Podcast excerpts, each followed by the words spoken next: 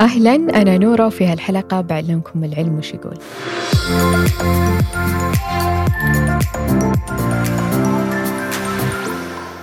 قبل لا نبدأ لابد أني أقول هذه الحلقة بما تحتوي من قراءات ومراجع ليست أداة للتشخيص أو العلاج، والقائمين عليها غير مسؤولين عن أي فهم خاطئ أو أي فعل يترتب عليه، وعلى ذلك جرى التنويه.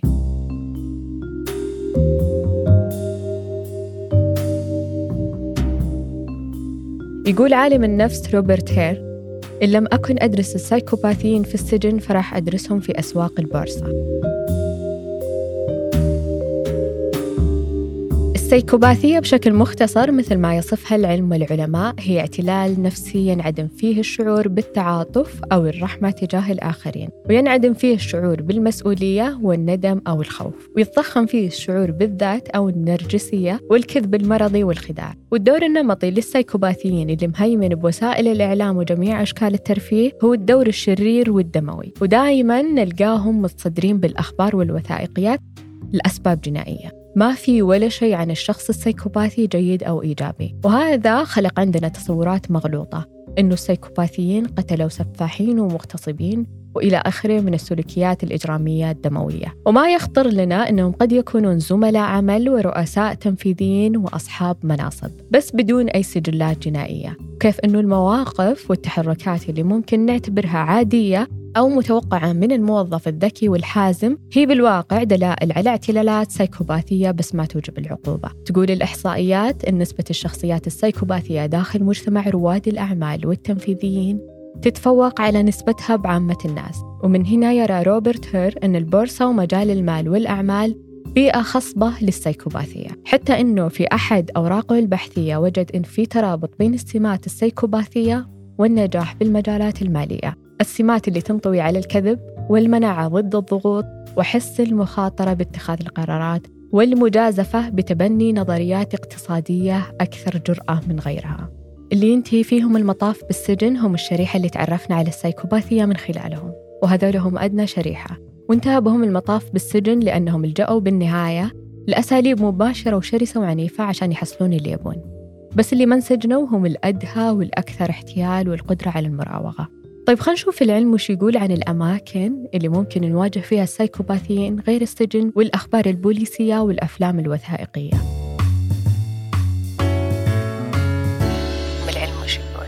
البروفيسور روبرت هير له كتاب بعنوان Snakes in Suits، أو مثل ما ترجم بالعربي ثعابين ببذلات العمل. يناقش هير بهذا الكتاب الأماكن اللي يزدهر فيها أو نلقى السايكوباثيين فيها بعيداً عن السجون، ويرى أنهم يميلون للمجتمعات المبنية على الروابط والثقة المتبادلة عشان ما يتعبون كثير بإطاحة أو صيد الضحايا. والمجتمع الوظيفي بالشركات الكبيرة مجتمع مبني على الثقة وتعزيز الانتماء وروح الفريق، سياسات تتم تغذيتها بشكل يومي من قبل جهات العمل أو المؤسسات، وهذا يخلق مدخل سلس لأي شخص سايكوباثي وعنده دوافع استغلالية. يقول روبرت هير إنهم يتجولون ببدلات الجاه والنجاح والمؤانسة الاجتماعية، طفيليين ويعيشون على إنجازات الآخرين. وحسب كلامه الموضوع عندهم مو بتلقائي ولا عفوي، له آلية وطريقة ولخصها في مراحل. أولها تبدأ بالتقييم من بعيد، وبهذه المرحلة يقيمون الضحية ويشوفون وش يقدرون يأخذون منها، فلوس أو جنس أو شهرة أو سلطة وإلى آخره، وبعدها يقيمون الثغرات ونقاط الضعف. ثانياً هنا تبدأ مرحلة التلاعب واكتساب الثقة وانتزاع الأشياء اللي يبونها من خلال إدارة الانطباعات اللي يتركونها عند الضحايا وتقمص شخصيات وهمية. وهنا عاد حسب الضحية وش تتطلب شخصية، ممكن يختلقون قصص تعزز الترابط مع ضحاياهم ويغيرون شخصياتهم عشان تتناسب مع المواقف اللي مخططين يحطون أنفسهم فيها. أخيراً المرحلة الثالثة وهي مرحلة التخلي والانقطاع الكامل والتام عن الضحية بدون أي عواطف أو مشاعر أو حتى تأنيب ضمير.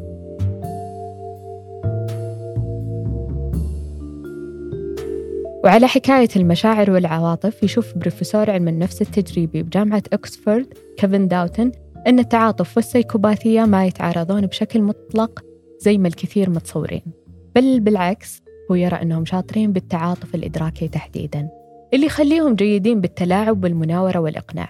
طيب وش التعاطف الإدراكي؟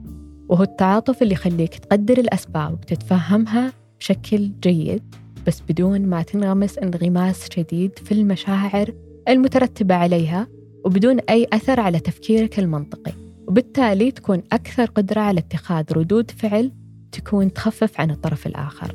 والتعاطف الإدراكي هو اللي يخلي السايكوباثيين يميزون مناطق الضعف عند الناس ويستغلونها ويخليهم جيدين بتزييف تعاطفهم ومشاعرهم لأهداف الاستغلال. كيفن داوتن أبوه كان شخصية سايكوباثية لكنه ما كان مجرم أو عنيف، وهذا الشيء بحسب روايته خلق عنده الفضول، ومن هنا بدأ رحلته لتصحيح التصورات النمطية، وأكد على وجود سايكوباثية حميدة وألف كتاب تحصلونه بقائمة المراجع. الكتاب تكلم فيه عن حكمة السايكوباثيين وماذا يمكن أن نتعلم من نجاحات القساوسة والجواسيس والقتلة المتسلسلين. تناول في كتابه السايكوباثيين من الجانب اللي لا يمكن نشوفه، تكلم كيف أنه الانفصال العاطفي عن الواقع عندهم يساعدهم بالتركيز على الحاضر والحاضر فقط، وهذا يعطيهم مساحة لاتخاذ القرار وتنفيذه بغض النظر عن الضغوط والعواقب. تكلم عن ميلهم لمهن معينة، المهن اللي تمنحهم سلطة خالية من المشاعر، تكلم عن قدراتهم ومستواهم المتقدم بضبط أنفسهم وتنظيم جنونهم. يرى داوتن أن الجميع سايكوباثيين إلى حد ما، وأنه في قواسم مشتركة بين المحامين والضباط والجراحين وأشباههم اللي خلف القضبان من القتلة والمغتصبين. داوتن تجاوز بتحليله النظرة الضيقة التي تحكم على السايكوباثيين من خلال المجرمين المسجونين منهم، ويشوف أنه لو أتيحت لهم الفرصة ممكن يلعبون أدوار قيادية ممتازة داخل المجتمع. ويقول أنه الناس اللي تخلدوا بالتاريخ كظاهرة كان فيهم ضرب من الجنون، وكأنه يعيد صياغة فكرة أرسطو اللي تقول لا يوجد عبقرية دون صبغة من الجنون.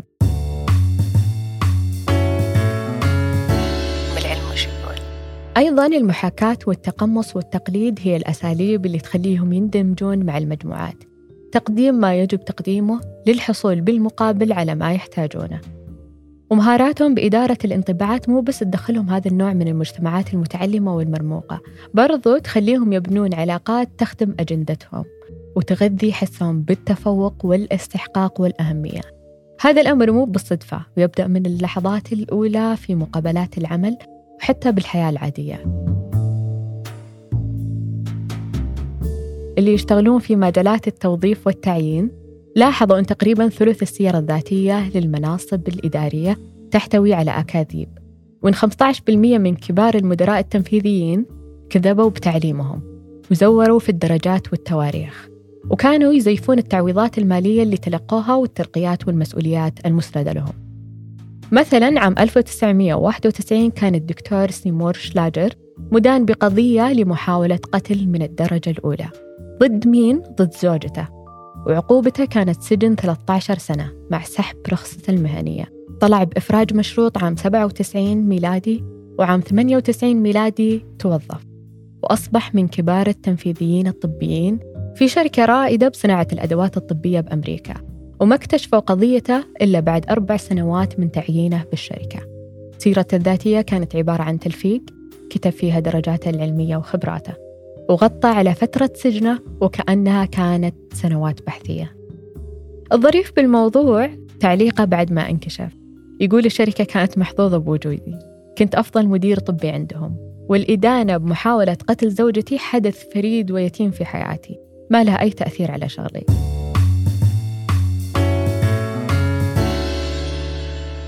وصول هذه الأنماط من الشخصيات للمناصب القيادية صار متكرر، وارتفاع معدلات جرائم عمال الياقات البيضاء اللي يرتكبون جرائم ذهنية وحسابية دون إراقة دماء هو اللي خلى تطوير الاختبارات السايكومترية والنفسية ضرورة أثناء التوظيف كمحاولة لاستقراء سلوكيات المرشحين للوظائف. يعني اختبار PCL-R أو قائمة تقييم الاعتلال النفسي المنقحة، وهي أداة طورها البروفيسور روبرت هير بالتسعينات، وتعتبر من أكثر الوسائل انتشاراً والأبرز لتشخيص الشخصيات السايكوباثية.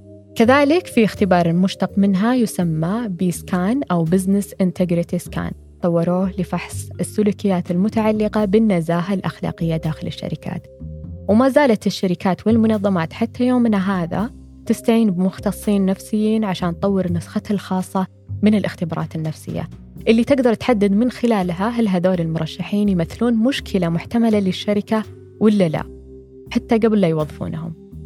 مع أنه البروفيسور هير ذكر في لقاء له أنه لا يوجد حتى الآن أداة واحدة قطعية الثبوت للتشخيص، ولا يمكن الاعتماد على اختبار واحد فقط أو صفة واحدة فقط لتحديد السايكوباثيين. طيب الآن طلع لنا سؤال أكبر، كيف أعرف هل مديري سايكوباثي ولا قائد ناجح حازم؟ كثير مدراء بيزعلون من كلامنا هذا، لكن الخلط اللي يصير بين السايكوباثي والقائد الناجح هو أن السايكوباثي يعرف يلعب الدور ويتقمص سمات القائد الناجح وممتاز بإخفاء نفسه على الورق وبالواقع. السايكوباثي كذاب محترف ويتعدى الفاصل بين التسويق الجيد للذات والكذب الصريح. لكن الفرق بين المدير السايكوباثي والقائد الحقيقي هو مهارة التفكير التخيلي أو التفكير الاستراتيجي والقدرة على تصور مستقبل المؤسسة، وهذه مهارة مو عادية، تتطلب تفكير استراتيجي ومنظور واسع وقدرة على استيعاب ودمج وجهات النظر ومهارات التنبؤ بالمستقبل. أما السايكوباثيين فغير قادرين على التفكير الاستراتيجي، لكنهم أقرب للانتهازية والاستغلال الشخصي في قراراتهم الإدارية. ورغم هذا التقدم بالوعي والتجارب، ما زلنا إلى يومنا هذا نتفاجأ بأطباء وأساتذة جامعيين بشخصيات بارزة أنهم مزورين شهاداتهم ملفكين خبراتهم. ومن سوء الحظ أنه الناس عندها تصور بأنه أي شيء مكتوب معناته حقيقي، وممكن يحاجونك بشغلة بس لأنها مكتوبة.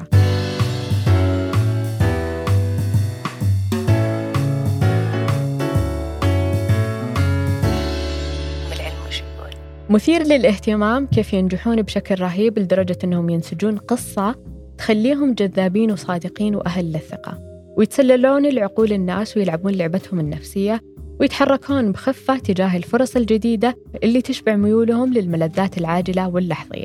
ذكر قصة النصاب الكبير جون جرامبلينج. جون كان مسجون بقضايا احتيال مصرفي وفساد مالي. وذكر قصة البروفيسور هير في كتابه بلا ضمير. الكتاب هذا تحدث فيه البروفيسور عن مجرمي الياقات البيضاء اللي يستولون على أموال البنوك والشركات بلا أسلحة. المهم أن جرامبلينج تمت إدانته وسجنه، وأثناء فترة سجنه كان على علاقة غرامية بالأخصائية النفسية داخل السجن، وكانوا مخططين للزواج بعد إطلاق سراحه، مع العلم أن الدكتورة كانت تعرف بقصته قبل يدخل السجن وتعرف عن استغلاله للموارد البشرية والمالية. ورغم ذلك وقعت بشباكه، وكانت تجري تقييمات نفسية لمجلس الإفراج المشروط، وحاولت أنها تحصل على إفراج مبكر لجرامبلينج، وانتهكت قوانين المهنة والولاية واخترت سمعتها ووظيفتها. يعني اللي راقب المشهد من بعيد يلاحظ قدرة السايكوباثس على التلاعب بالآخرين، لدرجة تلاعبهم تخلي الآخرين يجازفون بمسيرتهم المهنية والأخلاقية. تحايلهم على اللوائح التنظيمية يوصلهم للي مخططين يأخذونه من مكافآت وفلوس وشهرة ومصلحة ومعلومات وصورة اجتماعية مرموقة، مع تفادي الإقالة أو الاستبعاد أو السجن إلا نادراً، عن طريق استخدام الناس ككبش فداء لمصالحهم. والظريف أنهم يواصلون الرقص ببرود وجلادة حتى آخر لحظة. أثناء المحاكمات وأمام القضاة والصحافة يكون عندهم وجهة نظر مختلفة، ويكون لهم كلمة أخيرة لا تعبر عن الندم أو التراجع. أتذكر على سبيل الذكر الشهير برنارد مادوف، وحش وول ستريت، صاحب أكبر عملية احتيال مصرفي بالتاريخ، احتال بمبالغ مليارية وكانت محكوميته 150 سنة سجن، كان يدفع فيها للمستثمرين القدامى من أموال العملاء الجدد على أساس أنها أرباح فعلية. مو بس خدع المستثمرين، خدع البنوك والأنظمة الرقابية والعالم على مدى عقود. ما زالوا اليومنا هذا يدفعون ثمن خديعته. بعد كل هذا كان يقول السجن مريح، على الأقل أقدر أخلص اللي مخطط أقرأه. والأمثلة كثير، يعني الرئيس السابق لصندوق النقد الدولي دومينيك ستراوس كان مرشح محتمل لرئاسة فرنسا، وزير سابق واقتصادي من الطراز الرفيع عليه عدة قضايا تحرش جنسي واغتصاب، وتمت مقاضاته في الولايات المتحدة وفرنسا، وهذا اللي تسبب بإبعاده من كرسي الرئاسة. كان تبريره للي حصل أنه دفع ضريبة شهرته ومنصبه الرفيع، وأنه ما يختلف عن أي رجل آخر، ولكن الفرق أنه قبض عليه متلبس. رغم كل اللي ثبت عليه والمصايب اللي ارتكبها، يقول أنا ما سويت شيء ما كان بيسويه أي أحد بسلطتي ونفوذي كرجل لولا أنه قبض عليه. حس المراوغة والمقاومة حتى آخر نفس بدون أي تأنيب ضمير. ومن قبلهم كلهم ألبرت دنلاب اللي كان من أكثر التنفيذيين شهرة في التسعينات، كان يتفنن بكل بجاحة ودم بارد بانتزاع الأصول وتسريح العمالة. كانوا يلقبونه بالمنشار، وكانت الشركات اللي على وشك الإفلاس تستعين فيه عشان يسرح عمالتها. ولما واجهها أحد الصحفيين باعتلالاته النفسية كان ألبرت يشوفها مهارات إدارية وقيادية. كل هذول الأشخاص عززوا مناصبهم وسمعتهم الخارجية عن طريق إنهاك المنظمة اللي يشتغلون فيها وإضعاف أدائها العام وإضعاف مواردها البشرية وبالأخير التسبب بانهيارها. يرى البروفيسور روبرت هير أن الرأسمالية في أشنع صورها تكافئ السيكوباثيين وسلوكياتهم، ويعتبر الرأسمالية تجسيد مادي للسيكوباثية. كأنه يتكلم عن إليزابيث هولمز اللي تكرمت بصورة غلافية ولقبت كأصغر مليارديرية عصامية، واللي اتضح فيما بعد إنها حرفياً كذبت على العالم بالترويج عن جهاز تحليل دم خطير وتكنولوجيا متقدمة. وصلت الاستثمارات بشركتها المزيفة إلى 9 مليار دولار.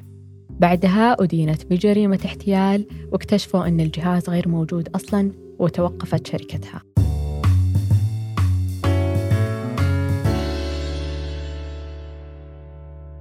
الشخصيات اللي ذكرتها وغيرها كثير كانت مصدر إلهام لكتاب الأعمال التلفزيونية والسينمائية، أعمال لا تعد ولا تحصى استوحوها من شخصيات واقعية، بس ما يذكرون هالشيء بشكل صريح عشان السلامة القانونية. ولو لاحظنا بنلقى الأدوار الرئيسية اللي نجحت وضربت بكثير من الأعمال التلفزيونية والسينمائية تظهر فيها سمات النرجسية والميكافيلية والسيكوباثية بشكل مرضي ومعتل. هذه السمات يطلق عليها الثالوث المظلم، وتعني القدرة على الإيذاء عن عمد والمراوغة والانغماس بالذات أو تحويل كل شيء لمصالح تخدم ذاته فقط. البروفيسور في علم النفس الكلينيكي نيومان يشوف أنه مصطلح السيكوباثية كان وما زال يستخدم بشكل غير دقيق، ويشوف أن السيكوباثية شيء مجرد والمسألة ليست إما وإلا، لكن تخضع لمعايير. وبسطها البروفيسور نيومان عن طريق مثال قال إنه من الممكن أن يعاني الشخص سين من اكتئاب شديد والشخص صاد من اكتئاب طفيف أو معتدل، بس جميعهم سين وصاد بالنهاية أشخاص مكتئبين. وله تعليق على قصة جيمس فالون الشهيرة، راح أرجع لقصة جيمس فالون، لكن تعليقه يقول: مو لأن اللوزة الدماغية حقتك خاملة هذا يعني إنك سيكوباثي، هي سمات تكاملية لازم تظهر بشكل معتل ومرضي. طيب وش قصة جيمس فالون؟ عالم الأعصاب البروفيسور جيمس فالون كان عنده دراسة يشتغل عليها وهو فريقه عن السيكوباثيين، وكانت تتطلب مسح أو فحص للأدمغة. بمحض الصدفة طلبوا منه يسوي مسح لدماغه على اعتبار أنه سليم عشان يستخدمونه كمثال سلبي بالتجربة. تعرفون الآن كل تجربة فيها جروبين، جروب سلبي وجروب إيجابي. الخلاصة يقول كانت تجيني مسوح ويقول أشوفها ومريت على ملف الجروب السلبي اللي هم السليمين اللي المفترض أكون من ضمنهم، ولقيت صورة كانت بالنسبة لي أسوأ نمط للاضطراب النفسي من كل اللي مروا عليه. وكلمت الأخصائي إنها ممكن تكون جت بالغلط مع الجروب السلبي السليم، وقال الأخصائي مستحيل. يقول جيمس جاني فضول أعرف من صاحب الأشعة لأنه مستحيل يصير أحد أعرفه. يقول جيمس فالون سحبت الغلاف اللي كان يغطي الاسم فتبين أن صاحب هذا الملف هو أنا. أثناء البحث وكتابة الحلقات طحنا بمدونة لسيدة اسمها أثينا ووكر، قررت أنها تشارك تجربتها بعد ما تشخصت رسمياً كشخصية سيكوباثية تحت مدونة عام 2013، ولا زالت تكتب فيها وتتفاعل من خلالها. تقول أثينا أن تجربة تشخيصها كانت مملة ومكلفة مادياً وما يغطيها التأمين، ولو رجع فيها الوقت ما راح تعيدها لأنها ما كانت شيء سهل. في أحد لقاءاتها انسألت عن طريقة تعاطيها مع شريكها، وأكدت على فكرة الحب الإدراكي اللي سبق وذكرها البروفيسور داوتون بحديثه عن شكل التعاطف عند السيكوباثيين. تصف أثينا ووكر علاقتها بشريكها اللي صار لها 19 سنة معه أنها عبارة عن محاولات مستمرة للاستيعاب والإدراك، وهذا سر استمرارية العلاقة بنظرها، أنه العلاقة ما كانت تعتمد على الكيمياء الخادعة بل على الإرادة، لأنه بنظرها العلاقة اللي قائمة على الهرمونات ستتعثر بتوقف الهرمون أو اضطرابه. تقول على حد وصفها أن الكيمياء في علاقتهم ما كانت تلقائية، وشبهت ديناميكية العلاقة بينهم أنها ما كانت آلية أو يدوية، بمعنى أنه شكل التفاعل داخل العلاقة كان يتم بشكل تمثيلي من طرفها عشان تدركه وتتعلم. وهذا التشبيه بليغ جداً، وهذا النوع من الحب أو العلاقات الإدراكية يحتاج لغة تواصل عميقة وتفصيلية. أما في حديثها عن المشاعر تقول أنها تصف الأشياء بصفاتها، لكن ما تتكلم عن مشاعرها تجاه الأشياء، لأنها ببساطة ما عندها هذا المستوى من المشاعر اللي يخليها تتفاعل بشكل طبيعي مع اللي تمر فيه وتجربه. تقول خلال رحلتي للتشخيص فيه اختبار سويته 3 مرات بظرف أسبوع، كانت أسئلة الاختبار حول 600 سؤال. طبعاً من أغراض تكرار أنه محاولة للإيقاع بالشخص ومراقبة الاتساق أو الصدق في إجاباته، هل يغير إجاباته أو يتقمص شخصية مختلفة كل مرة. الخلاصة تقول بعدها الطبيب سألني عن شعوري تجاه الاختبار، جاوبته شفهياً واستغرق جوابي قرابة نصف ساعة. خلال النصف ساعة هذه تقول إني كنت أناقش آلية وطريقة الاختبار بدل شعوري تجاه التجربة أو وش حسيت فيه أثناء الاختبار. وهذا الفرق اللي كان الدكتور يبحث عنه عشان يشخصها إنها سايكوباث.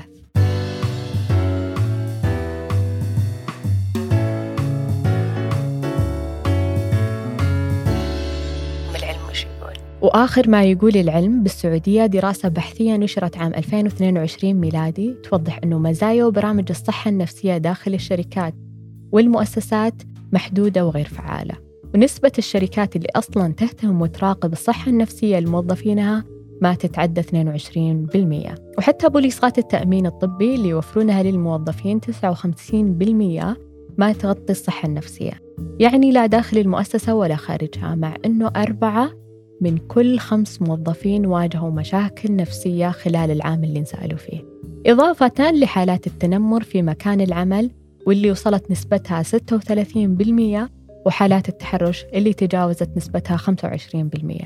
كل هذه الأرقام تبين لنا الثغرات النفسية في صناعة السياسات والإجراءات اللي تسويها الموارد البشرية في المؤسسات والشركات، ومدى تهميشهم للرفاه النفسي أو الصحة النفسية عند الموظفين. التقرير كويس للمهتمين لأنه أخذ صورة بانورامية بين موظفين القطاع الخاص والعام، ومقابلهم العاملين في الموارد البشرية للمؤسسات. أخيراً، في العالم الذهني عند السايكوباثس الناس عبارة عن أدوات وعقبات وأهداف. كانت معكم من خلف المايك نور الحواس، ومن كتابة المحتوى وضح الهويمل.